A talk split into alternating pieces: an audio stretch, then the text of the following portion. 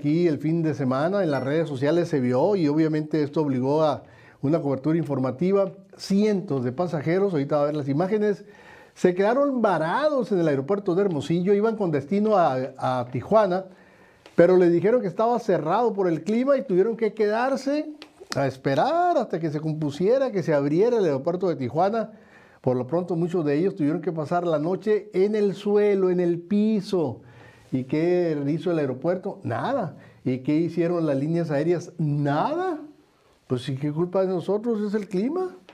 Eh, es el clima, imagínense. Por favor, suscríbase a nuestro canal de YouTube y hágale like a nuestros contenidos. Gracias por estar con nosotros.